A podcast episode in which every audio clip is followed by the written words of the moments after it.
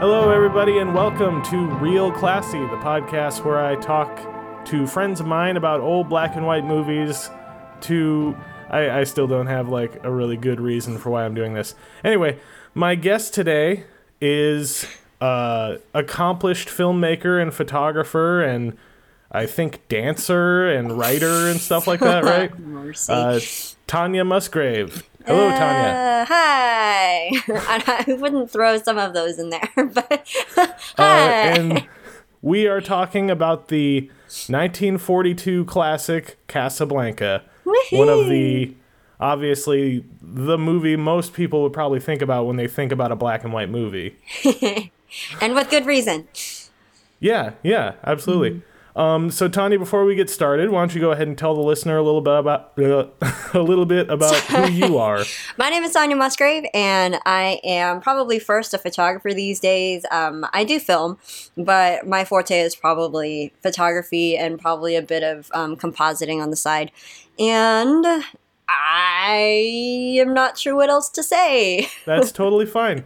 All right. Okay. So Tanya, uh, you suggested this movie Casablanca. Mm-hmm. What I mean, I guess I don't really have to ask why you might suggest it, but what is your prior relationship to this movie before this podcast? Um, actually, okay. Uh, back in college, they had us take a class called film evaluation, and we watched a lot of old movies. In fact, that was the first class I ever saw a black and white movie, um, or a silent movie. You had never watched a black and white Um, I had never seen. though? Yeah, never. Wow. Yep, yep, yep. So I had gotten all the way to college without ever seeing a black and white film, which is really sad in a lot of points. And but um, I it, it was pretty cool because I even I was sitting next to my professor when we were watching this movie, and he had just said, "Here's looking at you, kid." I'm just like, "Is that where this came from?" I was like, "Oh my lands, this is fantastic!" And then you hear all the other iconic lines, and you're just like, "Ah!" You get caught up in the cinematography and how good it looks, and I don't know, the golden age of Hollywood is just so special. But I think as of late, I don't know, I just got done um, um, doing cinematography for a documentary. It's more a docudrama, and uh, it was concerning Bonhoeffer in World War II. And so I, I had actually never heard of Bonhoeffer before I started on that either. And I, quick thing, I like how you said in the in your intro that you were not as much doing film now, and then you just said that you just did cinematography in a documentary. yeah, yeah, yeah. It. I mean, it happens. It happens sometimes. But yeah, no, that's great. I That's mean- great.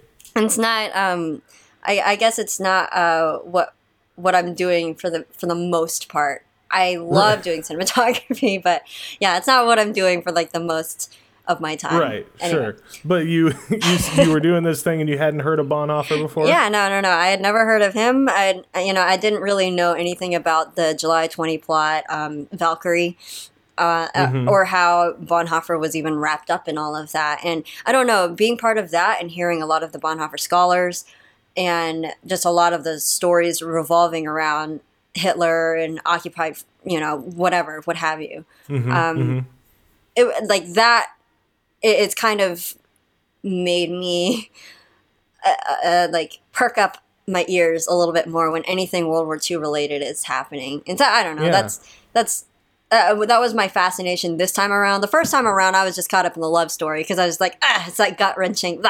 But now it's just like, oh man, this is what life was really like. There are so many facets that that went into World War II. I mean, they were in the middle of it, so you don't. They they didn't even realize how significant it would become. Anyway, was- Right. This yeah. movie was made in 1942, which Yeah. is still now. Yeah. This is this is a interesting thing.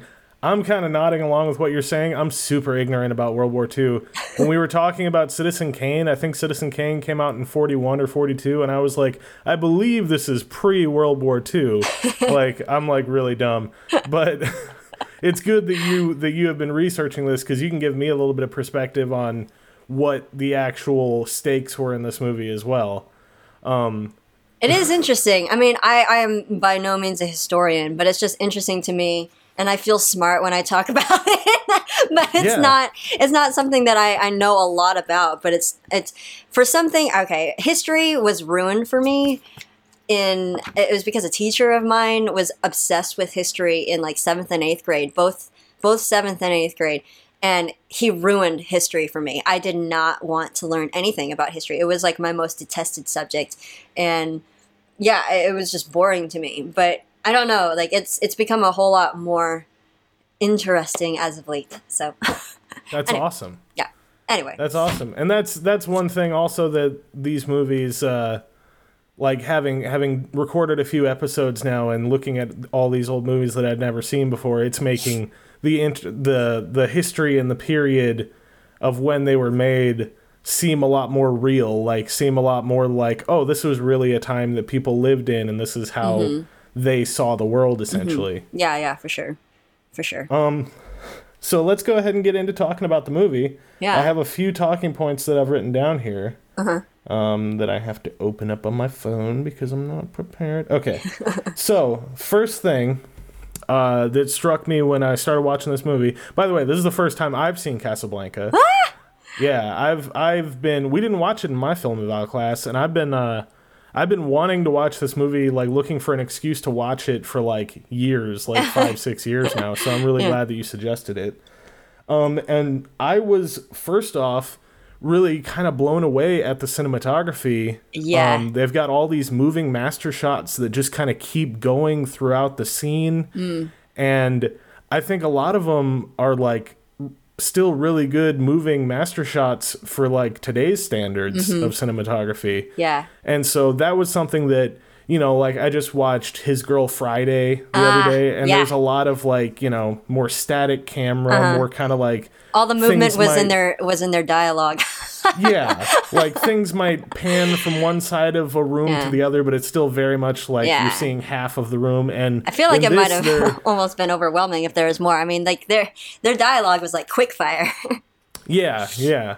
But in um, this, like they're moving through Rick's and you're like moving and seeing kind of the entire facility there. Mm-hmm. And you've got crane shots and you've got dolly shots that I feel like I didn't think that they were really doing stuff like that back in 1942. yeah, yeah. Uh, I didn't really realize that people would had that like I thought the cameras were like the size of refrigerators back then. I'm pretty ignorant about I actually looked up the camera that they used, and it was pretty cool. Um, but it was uh, it, it was really interesting to go on IMDb and and read all Mm-hmm. the trivia about it.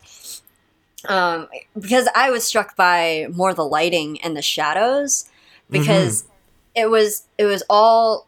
I mean, of course, duh, it's classic Hollywood, but oh, so gorgeous. And I was curious what kind of either like filter or I don't know. I know that sometimes they would put, um, say like pantyhose or some sort of uh, Mhm, thing, some it- kind of sheer fabric. sheer fabric in between the lens mount and the the the film, but like to give it- it kind of like a halo effect. yeah, yeah, yeah. And I could definitely see that, or whatever they did to it. I could definitely see that in a lot of her close ups. I mean, it would be like crisp as Right. anything, and then it'd just be like, foo, fuzzy, and, Yeah. you know, all that. So, I mean, it was still gorgeous, but I was struck by all the shadows.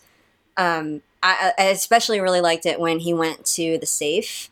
Uh, loved that when he, Because at the very beginning. yeah, yeah. on the I mean, like that's there, that's yeah. all about noir. It's so it's so great. And I was also interested in how they got catch lights in her eyes so well when a lot of the times it's just so low key, especially in the low key moments. Her eyes were Mhm. just like sparkling everywhere. It was like, what? Yeah. How in the world did they do that? But yeah, because I, I was noticing, I'm just like, all right, how do they do that without like putting light on her? Because there doesn't seem to be a lot of light on her. Right, right. But yeah, I just it would be I very assume that there's like a candle sitting on top of the lens or something like that. Like, yeah, yeah, seriously. I yeah, I was it was really cool. Anyway, I I really liked Yeah. the cinematography as well, the lighting in particular.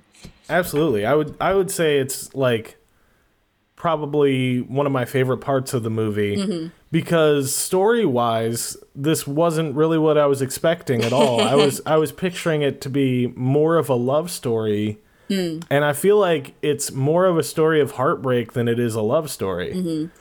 Like it's really I feel like it's it's heartbreak in the midst of something that's a greater good, you know, uh, and that's that's exactly what they were coming. That's what they were going exactly through. yeah. But um, really quick, back to the cinematography. I Okay. did read one of the one of the facts is like it's it's it's said that some of the the shadows or most of the shadows were actually painted on the wall, and I That's thought that was fascinating. That's really cool. But I.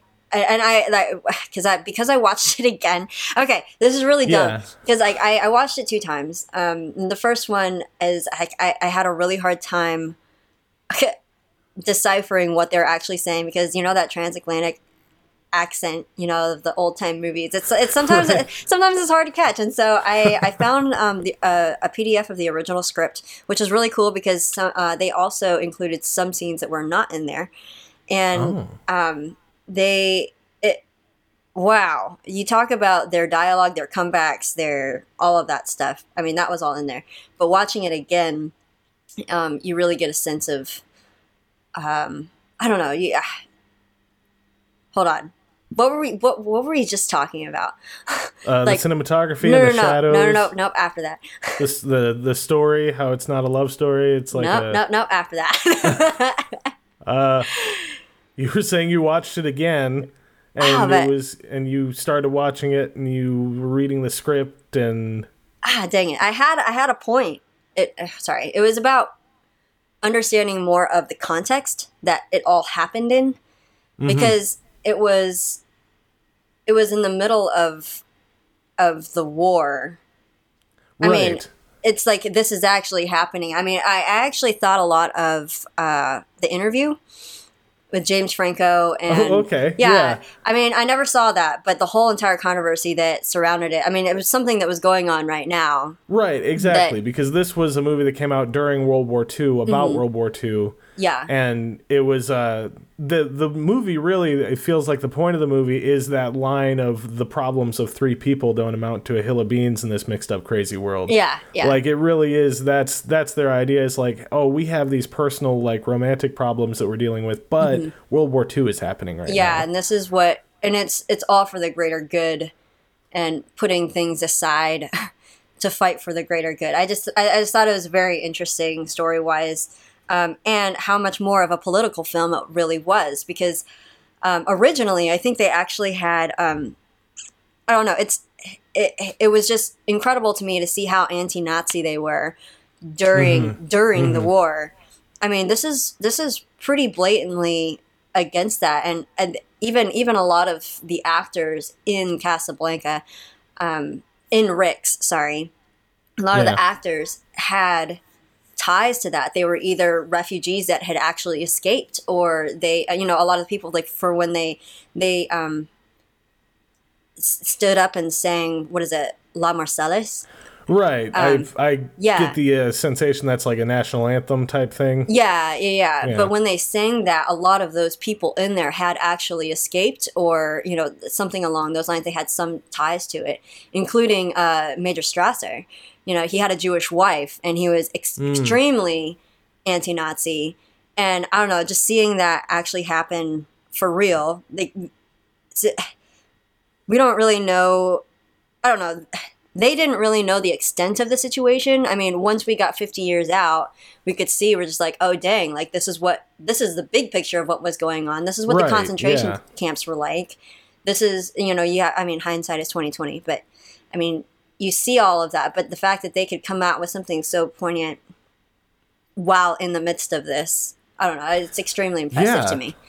It's and that's I think part of why it became so um uh monumental or whatever. Why it's still remembered now as that typical classic movie was because it was something that was very much like talking about the time that it was in and it was very relevant to the time. Mm-hmm. That's why when when I watch it now, it's a little bit surprising that it's like, oh, this isn't really like how movies are now. This isn't really this quite the same as how they tell stories these days. Um but for the people watching it then, it was like this is what's happening right now in the world and this is like what some people are actually going through. Mm-hmm. And it's just it's I think that that is part of what solidified its place in history. Mm-hmm. Yeah, yeah, yeah, for sure. I don't know. It's yeah, it's it's something that it makes it incredibly impacting to think of what what this meant to people. I don't know. They got the script. I think they they greenlight it. Uh, greenlit it. I don't know whatever that term is. I think they accepted this script. right. Either one. uh, decided to make it the day after Pearl Harbor happened, and so Oh wow. Um yeah i I, th- I feel like so they were a little bit past it i mean like it wasn't like this was 42 um i i, I don't know i mean like it, it when was did World War II end? It was. it wasn't it like was it 45 That's what I always thought. yeah the world war ii period was 1939 to 1945 so they were quite smack dab in the middle of it Right. Yeah. yeah um and then 40 this was in 42 That it came out. that it came out. But okay, yeah, yeah, that makes sense. Because yeah, Pearl Harbor happened December 7, 1941. They got this script right after that happened. They got December 8. Uh-huh. Wow. And it takes place in 1939. Yeah, So it's like looking back a little bit at what people were dealing with a couple of years ago. yeah, yeah, yeah, for sure. Um, so I guess by this point, like essentially, they're looking back to prior to the war having escalated to the point of Pearl Harbor, kind of thing. They're looking at the at uh, more of the stirring of the pot that hasn't quite come to a boil yet. At least from an American standpoint. From Yeah. for other parts of the world, like they said, it's like the devil has the people by the throat in. I forget if she said where what country she, she said she was from. Yeah, I. Yeah, it, it is. It is very interesting to see the stuff that was going on right there. I mean, even even surrounding the release. Yeah. Um, I don't know it, it, because I remember they mentioned something. ah, What is it? Oh wow! For for the listener, Tanya has a giant notebook full of It notes not that she's giant. apparently written It is down. a moleskin notebook. I scratched It's- some things down because I wanted to remember them. Okay. Um, I mean, th- oh yeah, where they they had to decide what to keep in and what to keep out based on whether or not it was going to be released into Allied territory or not. I mean, Ah. like that kind of stuff. It's just like Yeah. stuff that they had to to shape stuff around. And they had to shape their ideologies and whatever um, dialogue. They had to take some lines out. Some was for the, some was for because of the censors, and then others were because of where they planned to release it and whether or not it would have been okay in those parts.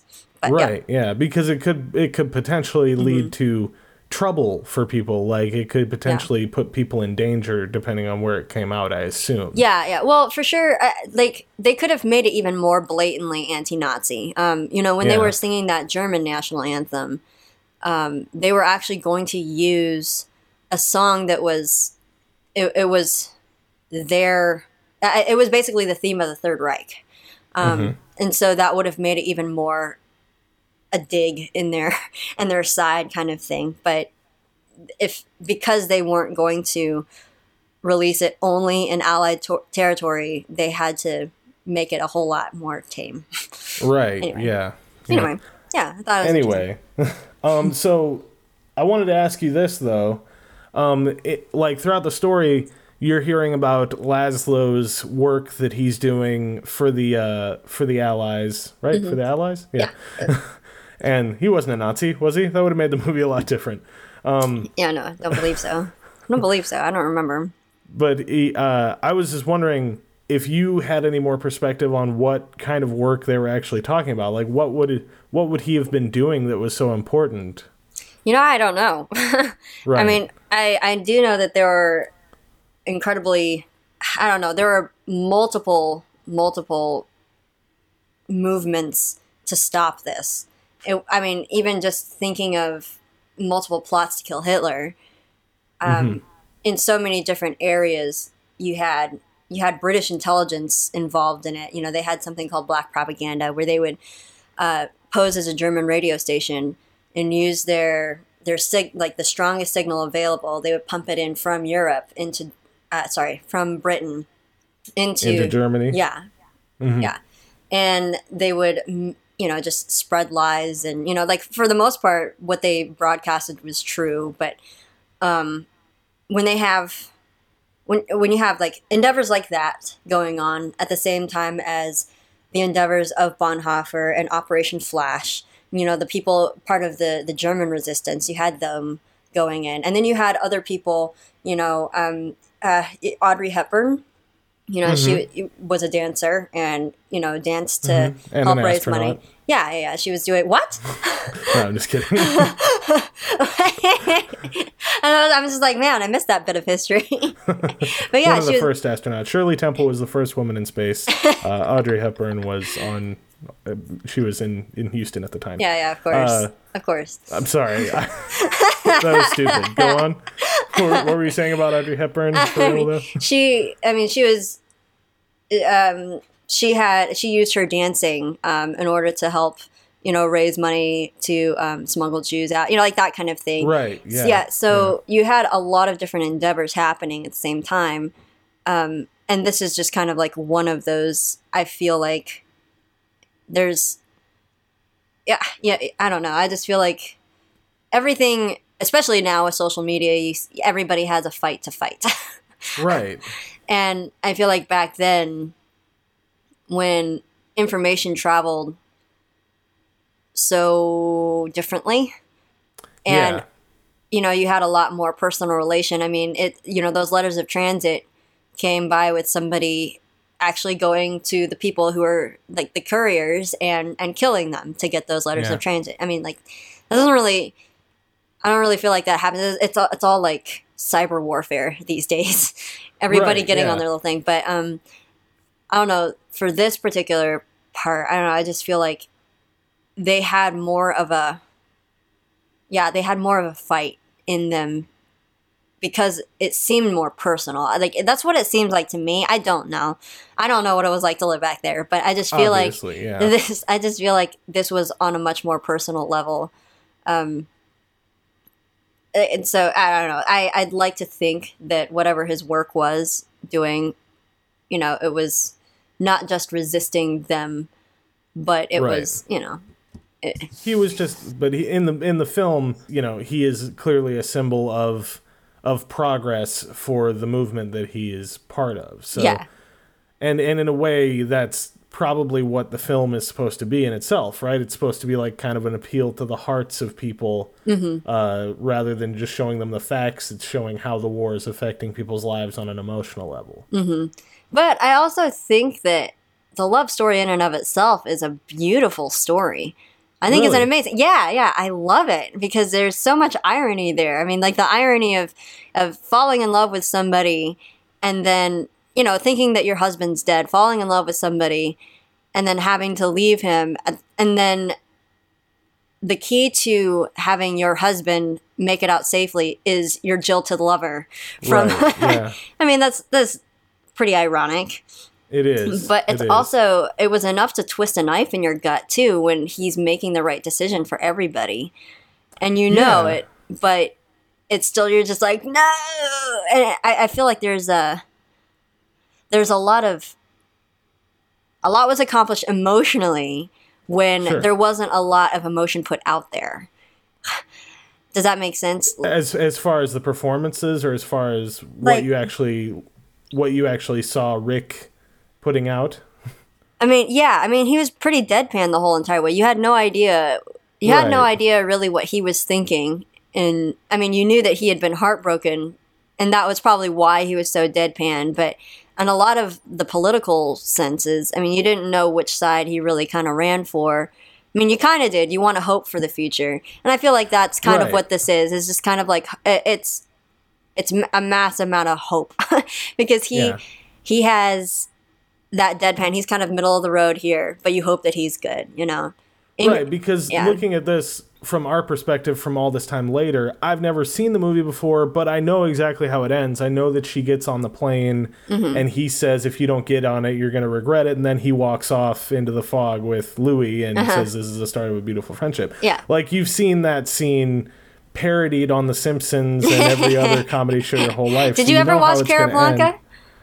Did I ever? Oh no, I haven't watched Carrot Blanca yet. we should we should watch it. Like we should just pause this and we should just watch it together because it's so fantastic. And it's only Okay. eight, it's only eight minutes. But but right. hold on, just like before that though, it like it really is. I, I felt like it was a movie of in betweens because I mean you have you have Humphrey uh, Bogart and he's like playing the deadpan. Like you don't know which way, but you're hoping for the better. Like Ingrid Bergman, you know she's they they didn't even tell her which one that she was going to end up with Oh, really okay. until I, I, yeah because they even filmed multiple endings you know some where the two guys got on the plane and left her you know where yeah like there, there there are other versions that were filmed so that would have been so great. so i mean Sorry, she didn't really dear. know and so she asked the director she's like i don't know who I, like who am i supposed to be playing for and he's just like well play it in the middle because we don't know Yeah. so, but you hope for her to end up with him, and you know, uh, even like uh, Renault. You know, you didn't know which way that he was. He was so indecipherable for a good chunk Is of that the movie. Is that Louis? Yeah, yeah, Yeah. Yeah. because you you didn't know. I mean, yeah, he was he was just wanting to wave the flag in into whatever direction the wind was blowing at that point. Exactly. But- he was. I, you got the feeling like um, uh, Laszlo says to Rick, "Now that you're on our side, we're definitely going to win." Uh-huh. And even though, like Louis says, "Well, if I were a woman, I'd be in love with Rick," and he clearly has a lot of affection for Rick. Yeah, yeah, Uh, you also get the sense that there's like, well, he just wants to be on the winning side. Yeah. he's got. He doesn't really have much of a dog in this fight. He's just gonna be, like you said, going where the wind blows, essentially. Mm-hmm. Yeah. So until until the very end, when he actually had a decision that he could make on his own to Yeah. affect um, Humphrey Bogart's character, and so he's just like, "All right, we'll just uh, round up the usual suspects." Yeah. I mean, yeah. clearly the- they're the only two people that are standing there, so he's just like, "All right, well, and that's a very quick like character change really because in that in the rest of that scene he's saying well you know i'm gonna have to insist that you go to a concentration camp and stuff but then once his superior the guy who he's been trying to impress is dead it's like well now Mm-hmm. yeah, Mm-hmm. i don't really have to worry about it so I'll, yeah yeah, it's it's interesting though because i feel like in by today's standards that's kind of a cop out ending almost it's like Yeah. he just he just switches switches up his mind and Well- then they walk off together I feel like that was a secondary part of it, though. Um, right because really like the main part of it is everybody vying for you know just like pushing for the the love story to happen the right way you know and Yeah. even though even though they knew I, I think everybody's also still recovering from the fact that he put her on the plane Yeah. and so I, I i don't know at least at least to me i was i was just gut wrenched at the at the end of that because yeah you know that they're right i don't know there's just he You hope he's that doing dreams come he's true. Mm-hmm. doing what's right for the greater good and since i knew that was going to happen you know it wasn't like i wasn't on the edge of my seat going what's he going to do Oh well, I, But- I'm a whole lot more dumb when it comes to calling movies. Like, yeah, sometimes sometimes I'm just like, oh yeah, he's he's a goner, blah blah blah, that kind of thing. But for the most part, I I don't know. I, I try to make myself brain dead in some senses, and so that's I can you, sort you of actually be surprised. suspend your disbelief yeah yeah, No, that's But- great. But it's but it's uh yeah, I just picture it in the mind of the person watching at the time. Mm-hmm. Him doing something for the good of everybody, and y- and like you said, his performance is kind of very deadpan. E- Like his actions are really what show what he's feeling inside. Mm-hmm. Like him, um, the kid who's trying to win the money to get away. Yeah, him yeah. telling him to put it on twenty Uh-huh. you know, he you wouldn't know from the way he's acting that he's really sticking up for love in that scenario, but he's trying to help them get through. And Uh-huh. so and I think you have those sympathetic characters like uh like the dude who was watching him, and he's just like so excited by the door. He's like spying. it was so adorable. So I'm just like, Yeah. ah, Rick, you do have a heart. And he's like, I don't know what you're talking about. Uh, no, yeah, that's there's there's really a lot of great characters in this movie. Mm-hmm. There really are. Well, do you do you want to uh should we actually pause and watch Yeah. Carrot Blanca? Yeah, yeah. All right. It's so on. listener, we're, we're going to pause the recording right now. We'll be right back af- with our review of Carrot Blanca. Okay, so uh, we, welcome back, listener. We just uh, watched the 1995 Looney Tune uh, classic, Carrot Blanca, starring Bugs Bunny and Kitty the Cat, I guess? Kitty the Cat, not one of the. Uh, was she the cat from all the uh, Pepe Le Pew cartoons? Was she the one he was always trying to. I think I, Assault? I don't know. I, I actually don't know. Hmm. Yeah. Now, what do you think uh, the difference between the political climate of 1995's Carrot Blanca was versus 1942's Casablanca? Uh, I, I I think it's most definitely a whole lot more mild. Yeah, but I don't know. yeah. Some some people that had to go through other things in 1995 might think differently. I don't know. Obviously, the Clinton administration, the Lewinsky scandal. You know, Yeah. the world was still a very, uh, a very dangerous place. Um. Oh man. Yeah. Well, when you put it that way, I mean, it sure, uh, it, it sure does put some perspective on things, and we might very well be headed back in that direction. Who knows? Oh, oh my, ooh, things just got political. It seems. Yeah, I'll stay out of that one. I'll stay out of that one. No, but that was that was funny. I definitely suggest that the listener uh, go and watch Carrot Blanca on YouTube. But only after you've seen Casablanca. right, yeah, Yeah. because otherwise you'll essentially get the whole story and you won't feel like you need to watch Casablanca. Yeah. So if you are just trying to save time, um, I guess you could just skip straight to Carrot Blanca. You could, you could, but nah. You need to hear all the you need to hear all the classic lines. Like, who are you really? And what did you think? All that stuff. Where you from and what did you think? I don't even remember how how it all went. But yeah, anyway. All the all the classic lines. They had most of them in there. They have because they have Yeah. um I think they have like s- six quotes. Um Mm-hmm. do you did you did you read that IMDb thing? I didn't. I forgot to do it this time. Oh man, But I'm there's so many there's- nuggets in there. It's fantastic. Here's looking at you, kid. oh yeah, right. There's here's looking at you, and then they Hill, had Hill of Greens. nope. Actually, that wasn't the That wasn't one of them. that wasn't one um, of the ones that they had listed as part of like the top 100, whatever, what have you. I think it's the first one. It's the highest ranking one with like how how how many quotes it has, and then the next one is Gone with the Wind. But Mhm. they have three, but this one had, um, like of all the gin joints, um, in all the countries in all the world Yep, or yep, yep. Yeah. and there's the here's looking at you, kid. There was, um, I think this is the start of a beautiful friendship. Um, play it, Sam. Mm-hmm. Um, they had oh, we'll always have Paris. We'll always have Paris. Yeah, and oh, oh, round up the usual suspects. Now, the interesting thing to me is the way that you can see how drama has ch- uh, evolved or changed over time since this movie because in all of the like parodies or all of the you know people adopting lines like that for different things I was very surprised when I watched this to see how quickly he says all that stuff. Like when he says, um, if you don't get on that plane right now, you'll regret it. Maybe not. like when I've heard that in other things, it's you'll regret it.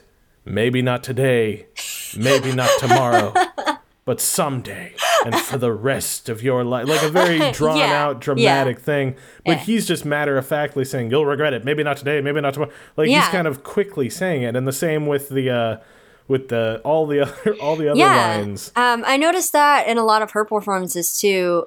Um, when she, like, particularly when she was talking about, um, and she was telling him the story of what happened, and you know, she's like, and if the Gestapo found out that you know I was part of his work, then that was you know that would have been it, and. Yeah, I mean, I, I was very impressed with those performances too because it didn't try to dramatize it more than it needed to be in a lot of Right. places. It's not it's not melodrama like yeah, it yeah. seems to there be are, there are some parts that are you know of course melodrama but you Oh, it, i'm yeah. surprised to see that how much there isn't as much melodrama you know all of those i don't know you, you get the you get the same kind of old classic hollywood kiss me you fool type of thing but Yeah. you know but yeah, there's there's a lot more that's not dramatized. and it just is interesting to me because when when you hear it like said that way, I feel like it's surprising that those lines even stood out and are remembered so much Mm-hmm. when it seems like they just as easily could have just faded into the rest of the dialogue. Yeah, yeah, yeah, yeah. I, I kind of wonder, and I did wonder how how things become iconic, like how lines become iconic, like that. That was the word I was looking for earlier. Yeah, because I, I've I've thought about that, like especially the "Here's looking at you, kid," because that that line was in circulation. Um, yeah.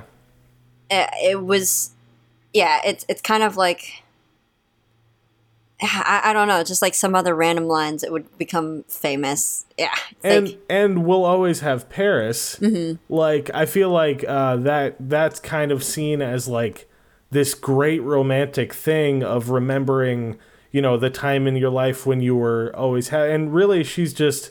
What about us? We'll always have Paris. You gotta go. Like, like, it's it's not. It doesn't seem as resonant with the actual characters as Mm-hmm. I guess it was with the people watching. Um, well, I mean, I think with the people watching, the people who watched it, they they had more context than the actors had. Yeah. because I don't know, like either time passed or you know they had they could gain a little bit more insight to what was going on and how how big of a thing he was doing, even if he didn't realize it, or if he did realize it. I mean, knowing Rick, he's painted as a person who knows what's going on, so he just has decided not to involve himself for the most part because he got screwed the last time he did. Right. Yeah. You know, but yeah, it's yeah. Anyway. the film editing owen marks let's see here owen marks what else has he done just looking on the imdb right now uh, looks like he did east of eden he did uh Haven't seen that. I've actually, I've actually seen a, have not seen a lot of films. Uh, Right. It's kind of I'm- awful. that's been the fun of doing this podcast for me is that uh, it's it's given me an excuse to actually go back and watch a lot of classics like um uh oh have you ever seen the movie uh I can't even, it happened one night no. that one that one's probably my favorite that i watched so far that was actually Oh, the really? first one i did but nice. Anyway, you you said that they shot multiple endings for this, so Mm-hmm. there was obviously a lot of the storytelling had to go on in the post production process, Mm-hmm.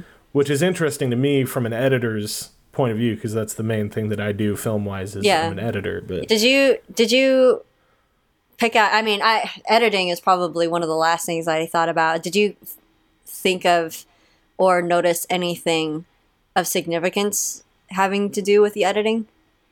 I mean, not not so much, and obviously you're not supposed to. You're not supposed to, you know, notice the editing, I guess. Mm-hmm. Yeah, but yeah. you do notice, like, I still notice in a lot of these movies how much of it is one shot long takes rather than cutting from angle to angle over and over. Which I think is interesting because I didn't notice that. Which is Um, Oh. yeah, I noticed the sound. well, and I mean, there's a f- there's a f- oh right because you're you're more involved with sound. yeah.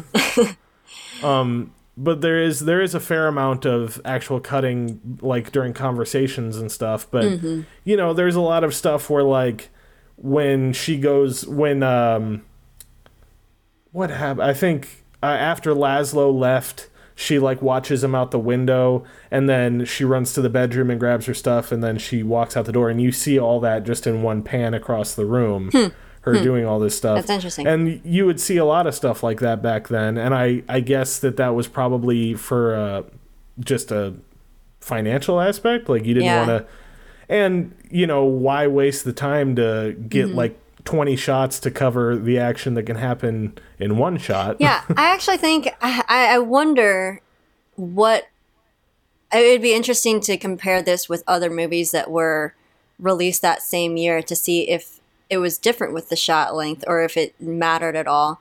But I do know that they were constrained by budget because of the war effort. Like for Yeah. instance, a lot of this most of this, except for uh, when Major Strasser landed at the airport, they used Van Nuys Airport here. Um, and then oh out out there where you are yeah, and then they they shot the rest of it on soundstage, all of it. And so uh, I think one of the other ones was um, because of the war, they couldn't shoot at night at airports, like after dark. Ah, So right. they had to shoot that on a soundstage, and so all the car- the plane at the end, when they're working on the plane, it's actually a cardboard cutout. That's why it's so foggy. and so they That's can awesome. so they can mask that a bit more. And then all the crew members were little people to try some forced perspective. Wait, they were they were like little people? Yeah. Like not Oh wow. Yeah, yeah. And so, um, I what I want to know though is how they got if it was maybe just stock footage of the plane going down the runway and turning around right, and taking off. and then off. actually turning around and taking off, Yeah. and then they watch, and Yeah. it's that scene is really cool because you can kind of tell that they're in a soundstage, but that's kind of part of the romance of it. Is, Mm-hmm. Yeah, is this like it it it shows a world they create a world that looks somewhat more like like magical than the real Mm-hmm. world like because the plane is just perfectly set there where it's supposed to be and everything Mm-hmm. Know. I, Um, I thought it was really interesting. It is, and going back to that thing about the uh, the longer shots, Hmm. I think that that put a lot more of the uh, importance on the performers. You know, a lot of a lot of the times, I'm not sure if I noticed it as much in this movie. There's probably a lot of cutting when it comes to actual conversations and stuff. Mm-hmm. But a lot of the movies back then, you would have a long drawn out take where you know two people are talking to each other, and they had. To, I mean. this sounds silly, but they had to memorize all their lines and they had to perform them, you know, in one shot. Who could ever do such a thing? Yeah, But- yeah, that is that is very interesting. I mean, coming off of this particular docudrama, there was one particular actor who had a long uh, monologue, and we we basically had to line read him the whole entire time. You know, because he was, you know, he was not experienced in long particular takes, I guess, and so that was that was that kind of downfall of I've had, I mean, like we have the luxury now of being able to cut and roll and cut and roll and cut and roll and not have to. Right. Working, about especially working digital. in documentary, which Yeah. Mm-hmm. is what I do most of the time. Like you're cutting all the time. Yeah, Like- yeah. I mean, but this was the this was the dramatic portion. Like he was actually Oh, okay, playing a okay. character. Yeah, he was playing a character, um, but he was an actor that still was not well versed in doing a long Mm-hmm. take with a lot of dialogue, and it was a it was a pretty long monologue. But Mm-hmm. he, yeah, we had to take him like two lines by two lines by two lines, and it's like What, eight. what was his name? Huh? What was his name? well, uh, I'm just uh, Bugs Bunny. We'll go ahead and we'll we'll make sure that he hears us. No, just kidding. So uh, no, but it is it is interesting because you think about the time of 1942. I mean, it's it's really to me it's interesting that back then, a time that seems essentially ancient from my perspective, Mm. you know, it's so long ago. The film industry was already kind of old hat for a lot of people. Mm-hmm. Like there were a lot of people who had already made careers in this, and they had learned how to do their craft, and there were actors who that's what they did for a long time. You know what I, I mean, It's I mean, like that. It is interesting, but it was still relatively baby if you think about it. I mean, like in the twenties and thirties. I mean, they still had the the Hays Code going on, so Mm-hmm. they had. Um, I, I, it, I don't know. I mean, that's.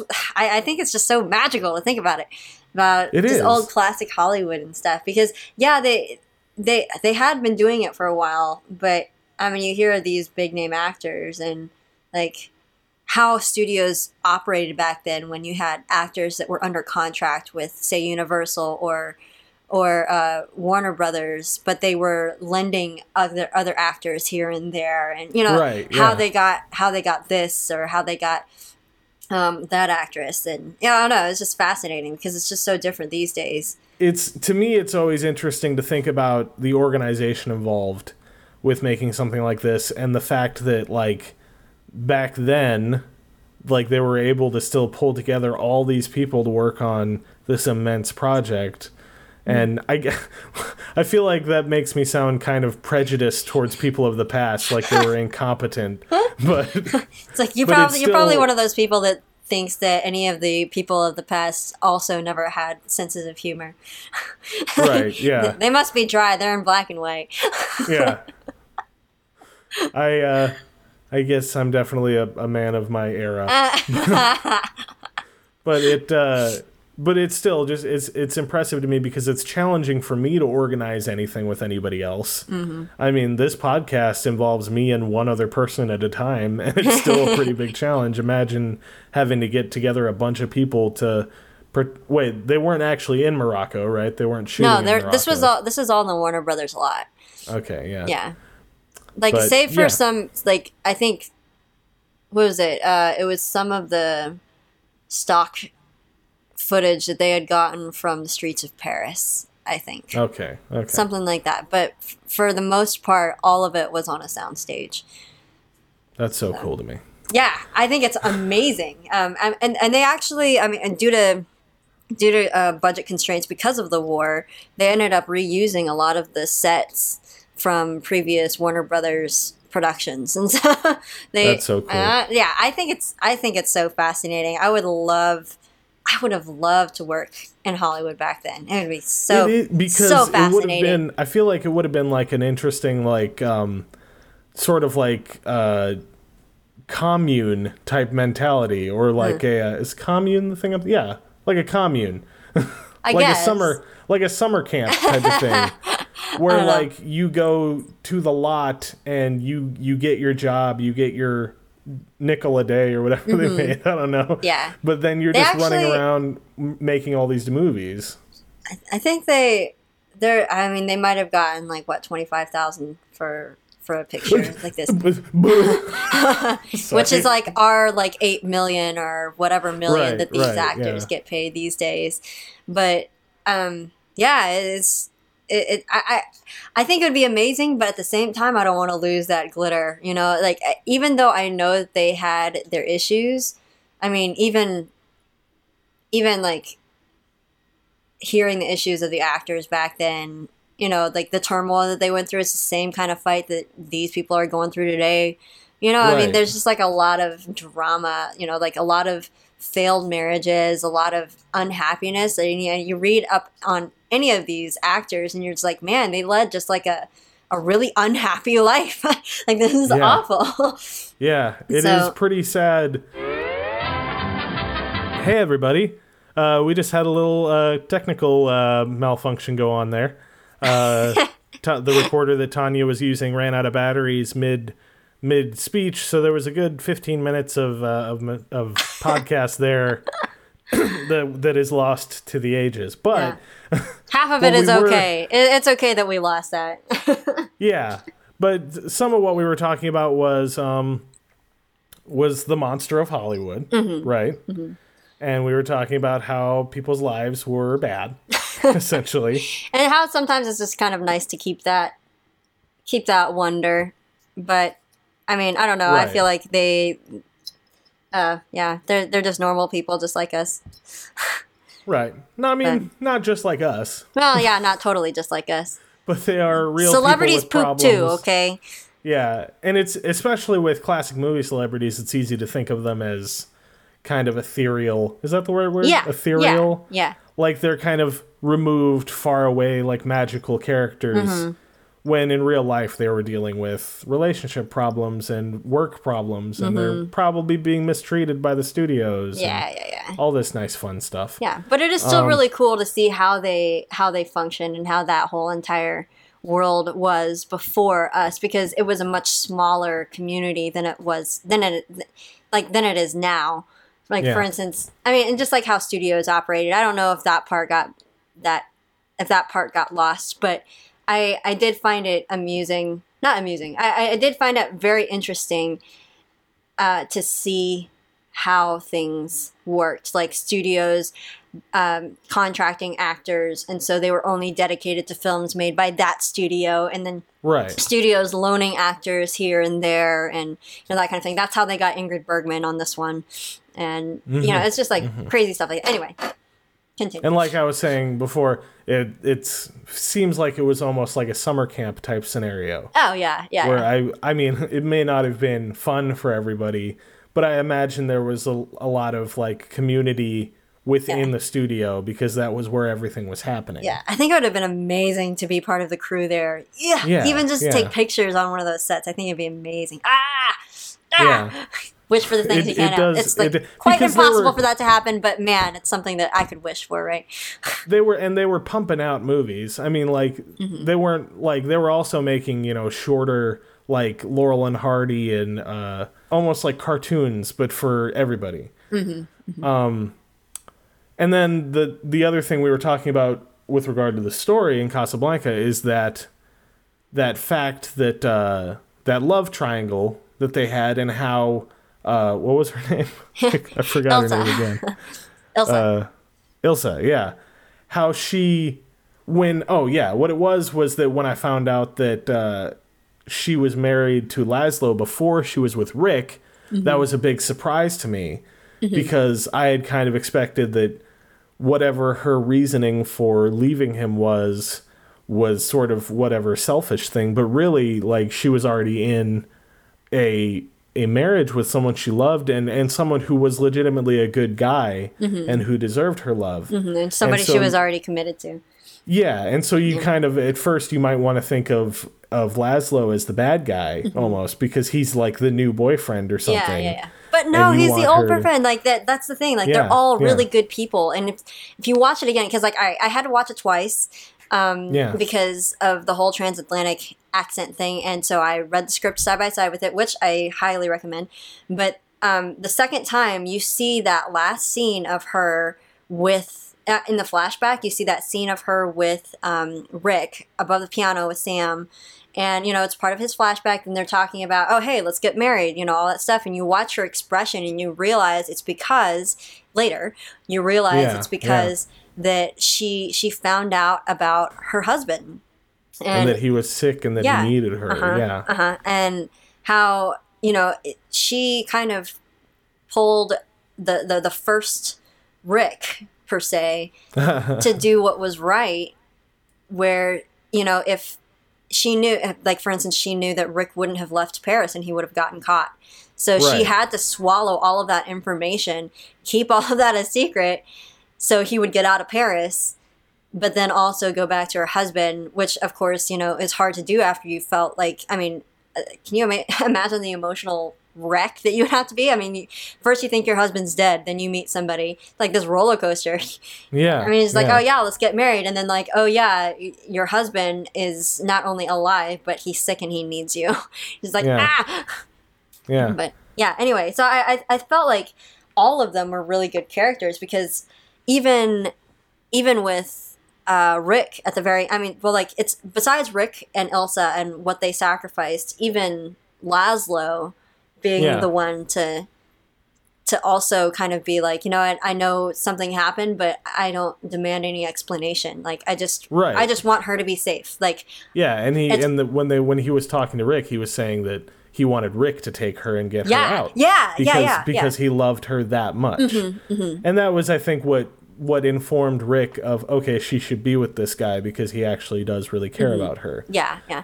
And And, so it is had- for the greater good. Like each one of them was doing it for the war effort, basically. Yeah, I mean, but they doing sacrificing their love. Yeah, yeah, they were. But I mean, Yeah. you think about the context of this film and when it was made and stuff, and it's just like, is this kind of a propaganda piece? and they're just saying like, cast away your love stories and your and your personal drama. There's a there's a war going on. But it you know, kind of kind of is thing. because it's saying this war is that important. Mm-hmm, Like this thing that seems like the most important thing in the universe to you doesn't amount to a hill of beans compared Yeah. to what's actually going on. Yeah. Yeah, yeah, yeah. And uh, yeah, it was it was very interesting to watch these characters give up. So I mean, and that's why that's why it's such a gut wrench at the end because you're just like, It yeah, is, I know, yeah. I know you're right, I know you're right, but ah, they just win. They just wanted to be together. Yeah. Uh, But sucks. like even if Sometimes even if sucks. they had even if they had been uh, very progressive about it. And Mm-hmm. like let's say all of them decided to be in a relationship together. Uh-huh. not saying that would happen but they couldn't have because there was only two tickets for the plane you know what i mean? Mm-hmm, and if they had stayed in casablanca they would have died essentially. Yeah, I'm still So- wondering why an extra person couldn't have gotten on that plane because there is at that point there was nobody else holding them back. So right, it was just a plane. yeah, it's like there's there's well, they said it was the last plane. Um, Yeah. But like, uh, yeah, I just I just didn't understand why he couldn't have just gotten on there too. But I mean, of course, he would have been like a third wheel. But he's he had his own work again. He had his own work What- that she couldn't be a part of. what you didn't see was just off camera there was a TSA agent and there was a security line and metal detector, so he just never would have made it through. he never would. Um, that revolver, yeah. Don't even think about yeah. it. also, Rick uh, Rick kills somebody. Yeah. Um, yeah. and it's funny because if you look on the on the poster of the movie that's on IMDb, it's it's Rick standing there with a gun Uh-huh. as though he's this, you know, like he's holding the gun throughout the whole movie, but Uh-huh. really he just pulls it out at the end for a little bit. Uh-huh. that's just always interesting to me that like back in the day it was like we got to put a gun on the poster or else people won't be gonna- interested. Yeah, that's going to get people in if they know there's a gun in there. Anyway. Actually, directing choice. I think they they actually did not want him to wear a hat very often because it painted him more as a gangster, which Oh yeah. um which his previous roles he was pretty much known for doing gangster roles, and so he they didn't want him to be associated Right. with that. right. So And he still kind of is a gangster because he owns Oh, yeah. this place where there's illegal gambling going on. But Yeah. the uh oh, that shot, speaking of the cinematography though, the one shot where the it like dollies in on them and he's in his trench coat and his hat and she's in her trench coat and her hat. Oh. and it like I saw that and I was like uh, like I did literally think like, "Oh my gosh, that's like the perfect example of that Uh-huh. of that like look." And it's like, "Oh, that's because this is what everyone that came based from. it off of. Yeah. And then you just think about the fact that like did they have any idea that that looked that cool or were they just like, "Oh, they're they're hiding at night. They'd be wearing trench coats and hats." yeah, But yeah, like yeah. now that's like the romantic like appearance of the Uh-huh. of the 40s and it's it's really cool to me. Ah, yeah, no, no, no. it's so iconic because when I was looking through uh, studio stills just to see what it was like, I wanted to know behind Oh, the yeah. scenes stuff. I was like, ah, do they have any pictures of of what was happening behind the scenes or whatnot? And they have this shot from that iconic um, goodbye scene, I guess you could say. Yeah, yeah. And you know, you see the camera there. You see them further off and farther off in the distance with with all the fog around them and stuff. And you're just like, ah, I don't really think they understood the impact. No, Cinema, yeah. like in, in terms of cinematography and you know the the social implications of everything. They were just there's no way they could have known.